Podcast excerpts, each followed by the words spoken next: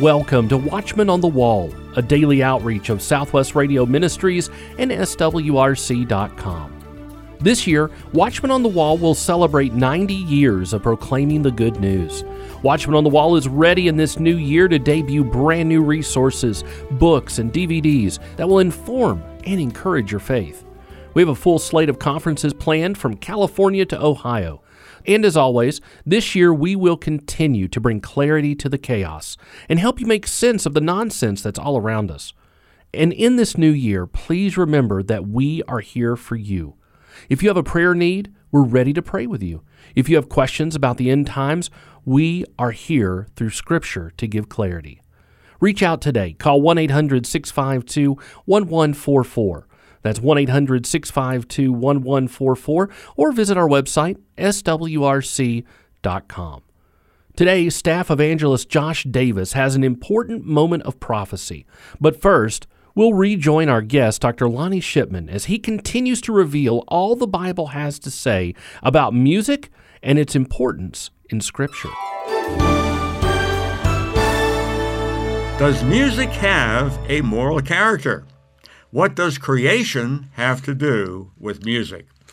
Well, friends, you will find fascinating insights and launch out on an exciting journey as you look at music and the Bible. You will learn how all creation praises God. Lonnie Shipman, author of Heaven's Orchestras, back in the studio with me. We're going to continue our previous discussion. Lonnie, thank you so much for being on the show once again. It's a great honor to be here. We may have some pastors listening, and of course, you come from a pastor's family. And today, I think in many churches, you know, because we have different age groups and people with different backgrounds, we have worship wars. Some want the hymn, some want contemporary, and that, you know, as a pastor's son, you know that unity of the body is very, very important. What advice do you have to pastors, maybe to music directors, maybe to uh, members of a praise team to kind of lower the the temperature, sometimes the animosity that often grows over the matter of worship. And I think worship's the time when we're together, we're worshiping God, we're loving one another, and yet the devil has got in there and kind of divides people. And some people hear some things and they, oh, I don't like that. Brother, I mean, this is a big question. so I'm asking you, and I'm sure those who are listening want to hear your answer. well, Dr. Paige Patterson, who was formerly president of Southwestern Baptist Theological Seminary, thought it was unusual that I would actually venture to talk about worship because many people are afraid to. I personally believe in being consistent and being conservative or biblical with our worship all the time. I do not see any any reason we should mix the world with godly music. And that's the big distinction I think that we have. And now I'm not against new music at all. I even write music, I arrange music. And so I'm not against any kind of new music, uh, but I have to be careful that the music in style as well as the words are always honoring to God. Yeah. Now, this is why I have distinctions with much of the praise and worship music of today because they specifically copy worldly music, especially the music of the Beatles. That's where it came from. And the Beatles said we are anti government. Yeah. And so they, they were more communist than anything else with anti-government. They said we're also anti-music. We're going to destroy every section or every structure of music. And their own manager said there's not a more antichrist group than the Beatles in the world. And they are the ones that the praise and worship teams follow the Beatles structure and the Beatles style of music. I thought this is strange that the most anti-God of all the early groups. It's not the current rock and roll. I understand they're they're using older rock and roll, but specifically antichrist versions of older rock and roll is what they specifically copy in praise and worship.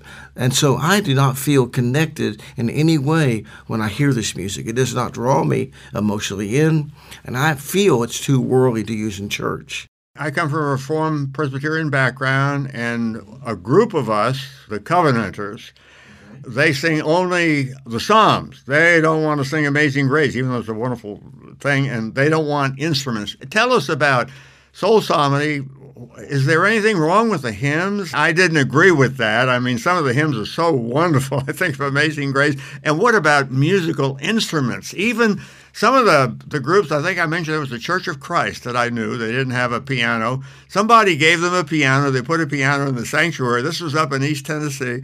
When they came there Sunday morning, where's the piano? They looked down the hill. It was in the creek.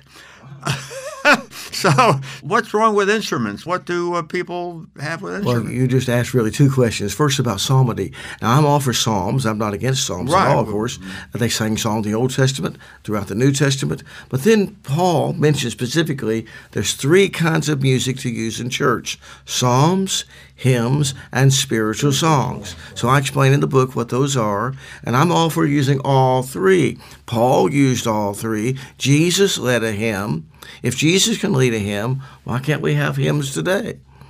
I don't understand this. Now, we know John Calvin specifically said we're only going to use Psalms, but John Calvin also followed the Catholic forms of liturgy. And so we don't have to do everything John Calvin said just because he did this. Do we have to turn Catholic or something? Anyway, it's, it's a little crazy. He also did not allow instruments in his church, which is odd because some of the people that followed him were wonderful instrumentalists who were not allowed to even use that. But then others who sang psalms also did allow instruments, such as at that time Ulrich Zwingli and others. It was a mixture of opinion. However, I believe it's okay to use instruments, but as long as they're honoring to God. And I myself play the piano and a few other instruments too. I play about 10 instruments. I played often piano, organ, trumpet, violin, several in church. So I think it's honoring to God throughout the Old Testament and New Testament.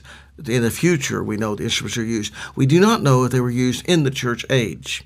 There's a big debate about this. I do believe personally they were used because within a hundred years after the church was founded by Jesus, we have people using instruments we know of. Specifically, there, for instance, there inference someone named Ephraim using the harp, and so we know specifically he used a special, extra large professional harp, leading singing Ephraim the Syrian.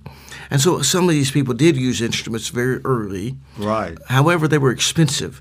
So not everyone had the money to always right. go and buy a golden, a silver trumpet or something and use it at home or a harp. They may not have the money. And many people at the very early years were being persecuted. They were meeting in caves, meeting out in the woods. They couldn't necessarily carry their instruments with them, and they were on the run literally for their life just to right. serve the Lord. Difficult, yeah. I've often wondered about uh, music in the first century you have a picture of you holding the um, Oxyrhynchus Papyrus 1786, the world's oldest hymn. And I believe you said they had notation. Tell us about what music was like, say, in biblical times, in times of the New Testament. When I was younger, of course, studied music, uh, we talked about, and I was taught that they did not know at first. They discovered Greek music but did not know how to play it or how to read it. But by the time I was at Oxford right. doing a special study with the oldest, the largest papyrus collection of Bible manuscripts in the world, the Oxford Oxyrhynchus collection, at the Sackler Library of Christ Church College of the Oxford University, while I was there, I said, "Oh no, we can read it now, and it's even been published." So I have, I didn't actually put the photograph of the, I took a photograph, even the music. I don't have the music in there, but we can sing the music, and you can look it up. Uh, that particular song is in the key of And it's a Mixolydian, and so it's interesting. We can actually sing through it in the Greek, the Greek words. Wow. They only have one verse of that song. It's missing another verse. I think maybe about salvation. We're not sure, right, but it, right. there's missing a verse. But it's wonderful to see that it's about God creating the world and about the Trinity. Wow. Yeah, you say uh, several early church hymns have been discovered from the fourth century and onward, but the oldest Christian hymn ever found is quote the most ancient piece of church music extant, and it is called the Oxyrhynchus Papyrus 1786 church hymn with musical notation. Was that Aeolian mode or no? It was Mixolydian. I, I, mentioned in the book exactly which modes. There's a special kind of Mixolydian. It's basically hyper. It was a wonderful thing. Dr. Dirk Obbink, head of the Christ Church College, studied there the papyrus collection. He was a close friend of my brother. And he, through him, I was able to go and do this study and take my niece and nephew with me. We were there basically all summer studying these hymns. They had also other early copies of the Bible from the 200s, can you imagine? Sometimes a page or two of the Bible and papyrus. So it was wonderful to be able to read these things. And while I was there, I also read the scholars' material themselves hmm. of what they said about it. And then I had copies of this, so I put it in the book because it's good for us to know as much as we can about the beginnings of music so we can continue on conservative biblical music today. Right, right. Are certain harmonies, certain melodies more godly than others? I'm thinking of some of the Reformation hymns. Somebody said, well, that used to be a drinking song in the tavern in downtown, wherever. I don't know if that was true or not. But is there something about music itself, apart from a text, a sacred text or a non sacred text? something in C major, something in A minor. Is one more sacred than the other? Is one more suitable to something than the other? There is no one certain note or chord that's ungodly or, or more spiritual than another. In the same way, there's no one certain letter of the alphabet that's, oh, you've yeah. got to be careful of this letter, A, B, C, D, whatever letter, that's better than another. But you can put the letters of the alphabet together and make curse words or read together the most sublime words of God in the Holy Scriptures. You can do the same with music. There's no note or chord that's by itself evil, but they can be put together in the series to make them very worldly or to be beautiful honoring music to God. So it's not necessarily the notes, it's how they were used. And so we had to be careful. Now, I would not want to use something specifically worldly in the church. I would not take a song used in the nightclubs, used when they're drinking, and bring them into church. And they specifically did not do this. They've been accused of doing this. I do not know of one case they have a drinking song in church. However, they did have some songs that were popular songs, in the same we have songs that we've known folk songs throughout the years. For instance, "The Bear Went Over the Mountain" or something like this. These pop songs everybody knows, and they sang them everywhere. So some of these songs that were folk songs were sung in taverns, taverns where they would drink and eat. But they taverns were not always places they would just go get drunk like a bar today. Right. Sometimes the taverns were actually places where they would go and they'd stop and spend the night and they would eat a meal. It's not a nightclub atmosphere at all. It's actually where they take their family to take them to eat dinner. And even today in England. So it's not that kind of atmosphere. And so they did use some of the same songs, but they were basically popular folk songs, not drinking songs. You conclude the book it's titled Music from Outer Space Bringing in the Whole Universe in This Musical Praise of God. How does outer space sing? And for the scientist out there, is there scientific proof? NASA themselves had recorded these sounds, right. and it was freely available on their on their website. That's where I got the sounds right. for the DVD we produced. They produced them by satellites passing by, picking them up. Sometimes they can hear them louder when the plasma is escaping certain planets, basically almost like fire shooting out of the planet. They can hear that better. Sometimes the sounds are very low sounds, sometimes very high sounds. So sometimes they had to speed them up or slow them down. Some of the sounds they actually sped up as much as 40 or 57 octaves. I think it is the lowest notes they ever had in the world or in the universe. But they can hear these sounds sometimes lower than our hearing range and they've sped some of them up to our hearing range. Others are in our hearing range. Mm-hmm. All these sounds, though, they notice are singing in a major key are singing in harmony, similar to our kind of traditional classical music would be today. I would have imagined it would have been random, almost like white noise or background noise, but it's not like that the sounds produced by NASA in data sonification. It's beautiful, actually, and sounds a lot like music. It's really amazing. That's fascinating. You talk about godly music, and you talk about Ephesians 5:19 and Colossians 3:16. Let me read Ephesians 5:19. Uh, we touched on this before, and, and maybe I should read 19, 20, and 21 because the whole context.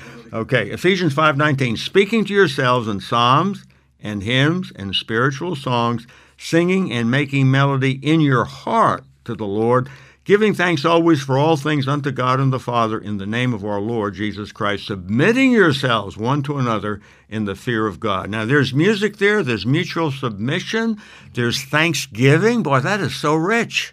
But I think it also is based upon the earlier verse, verse 18. Read verse 18 too. Yes, and be not drunk with wine, wherein is excess, but be filled with the Spirit. Wow. Yes, I believe. uh, But see, we're not to be filled with worldly things, uh, such as wine, but be filled with the Spirit. And when you're filled with the Spirit and God's presence is on you, then you immediately respond with a song in your hearts, and you're thankful, and you're submitting yourselves to those in authority. You speak about evil music, and on page 50, you refer the reader to Exodus 32, and you talk about Moses meeting with God, receiving the Ten Commandments. The people rebelled against God, worshiped the golden idol, committed immorality, and produced evil music. Was there something evil about the music itself, or was it the setting, or why is it evil? And, and you're referring on page 50, I believe it is, where you developed that whole idea. And of course, it was in a context of rebellion, in a context of, well, just anti God, rebelling against God. In what consists the evil of it? Well, I think that we have several examples in the Bible of evil music, and people that are just honest will admit there's such a thing as evil music. Of course, this is a golden calf, and it says that in this passage the people were singing and dancing, and then they became naked and they rose up to play. And then we don't know how evil it became, but there was idolatry and many other things, obviously very evil. Then you have later, you have the orchestra playing with Nebuchadnezzar's statue, and they wanted them to bow down and worship and pray. And then the three Hebrew children would not do this on the furnace as a result. This was obviously evil music. Later, Salome was dancing before Herod and demanded the head of John the Baptist. I cannot imagine Salome dancing to some Christian song and getting the head of John the Baptist. It had to be something evil and worldly. Had to be very sensual for her to demand something like this. So she obviously was doing something sensual or worldly. What you say it composed of, that can be different opinions, but obviously there must be some sensual music and there must be godly music.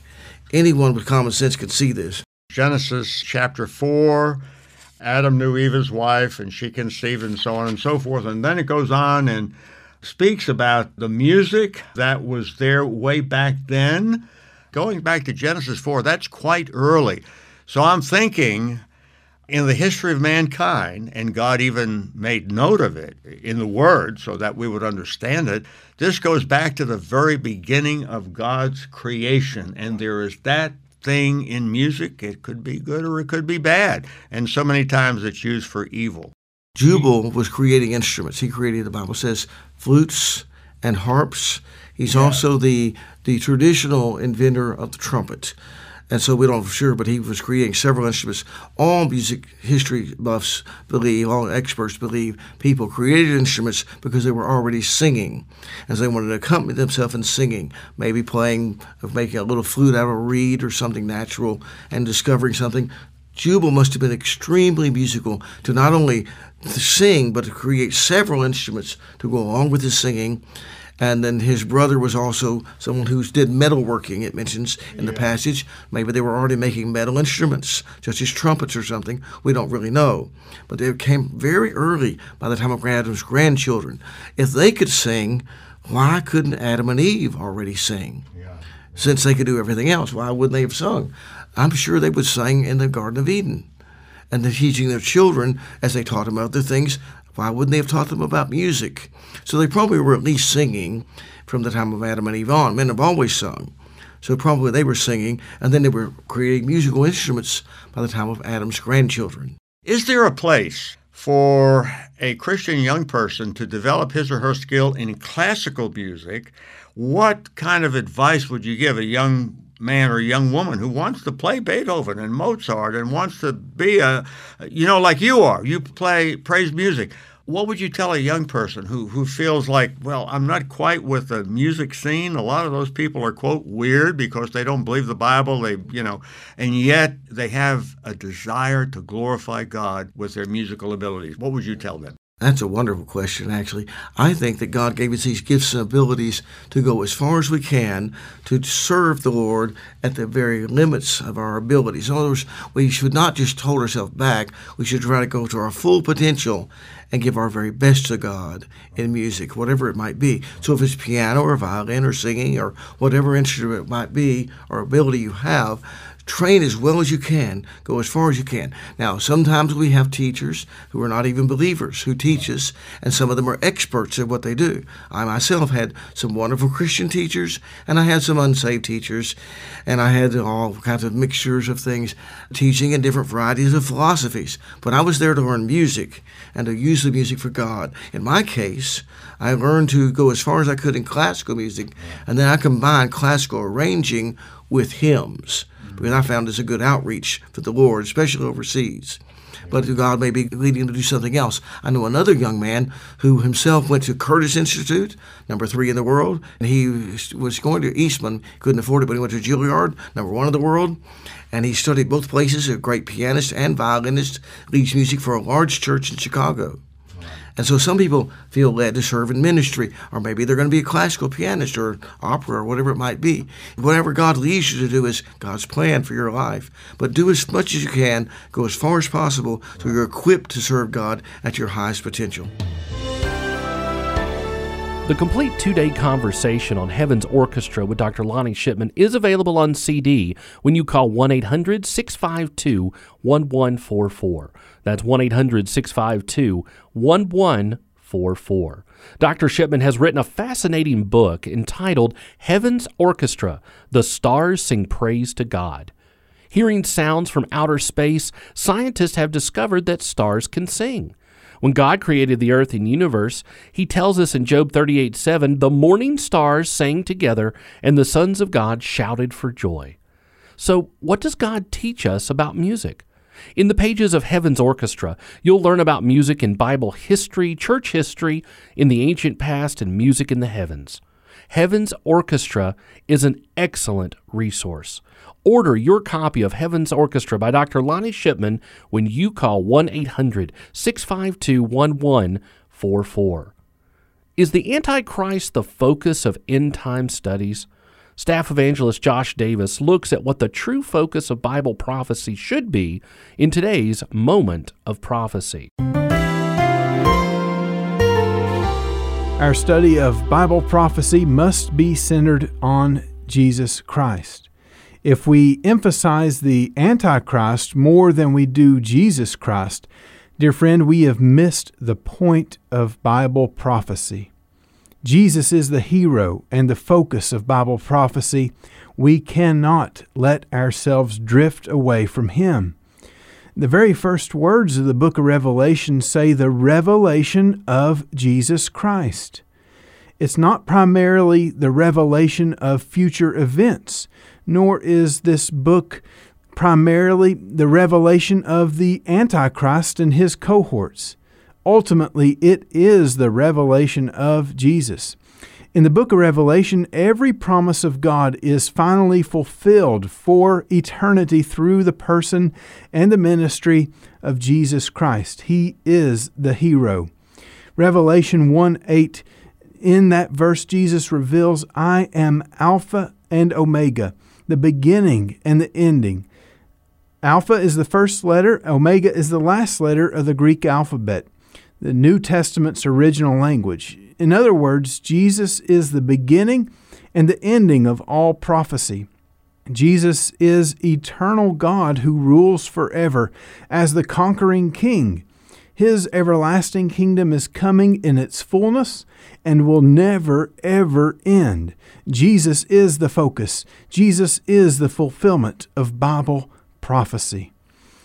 If you look back at the very first Bible prophecy found in scripture, Genesis 3:15, we see that God promised the seed of the woman would crush the serpent's head. In Revelation, we see this promise fulfilled once and for all by the Alpha and the Omega, Jesus Christ himself, the conquering king. Revelation 2:10 tells us and the devil that deceived them was cast into the lake of fire and brimstone, where the beast and false prophet are, and shall be tormented day and night forever and ever.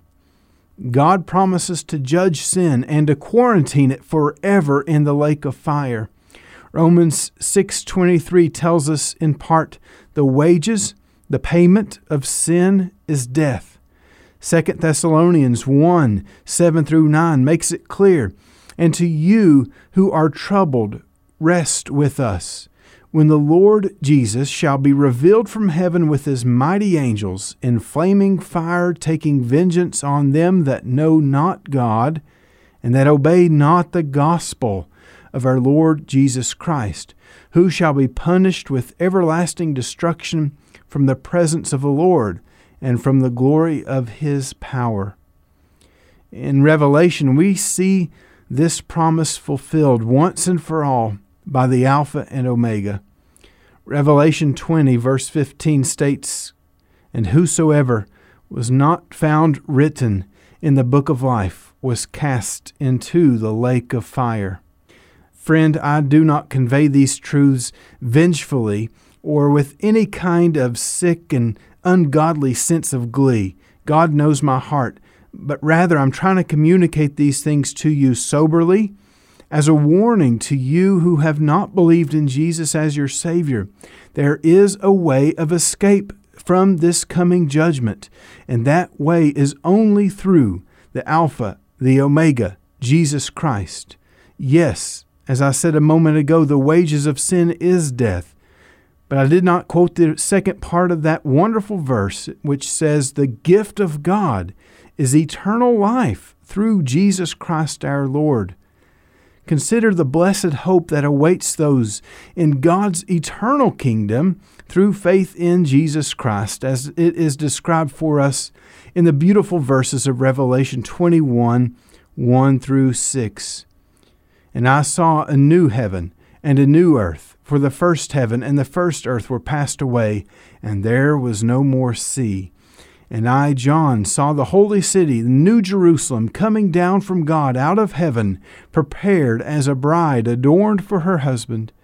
And I heard a great voice out of heaven saying, Behold, the tabernacle of God is with men, and he will dwell with them, and they shall be his people, and God himself shall be with them, and be their God.